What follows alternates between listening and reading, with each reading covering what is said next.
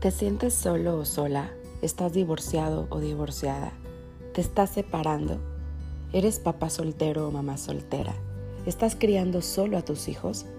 Yo te entiendo perfectamente porque ya pasé por ahí. Lo viví y lo vivo contigo. No estás solo, no somos indiferentes a tu dolor. Soy Karen Agüed y este es tu podcast Renuévate. Estaré contigo cada semana para acompañarte, orientarte, aconsejarte en tu proceso para que salgas adelante y logres una superación integral física, psicológica y espiritualmente de la mano de muchos expertos que me acompañarán en este podcast.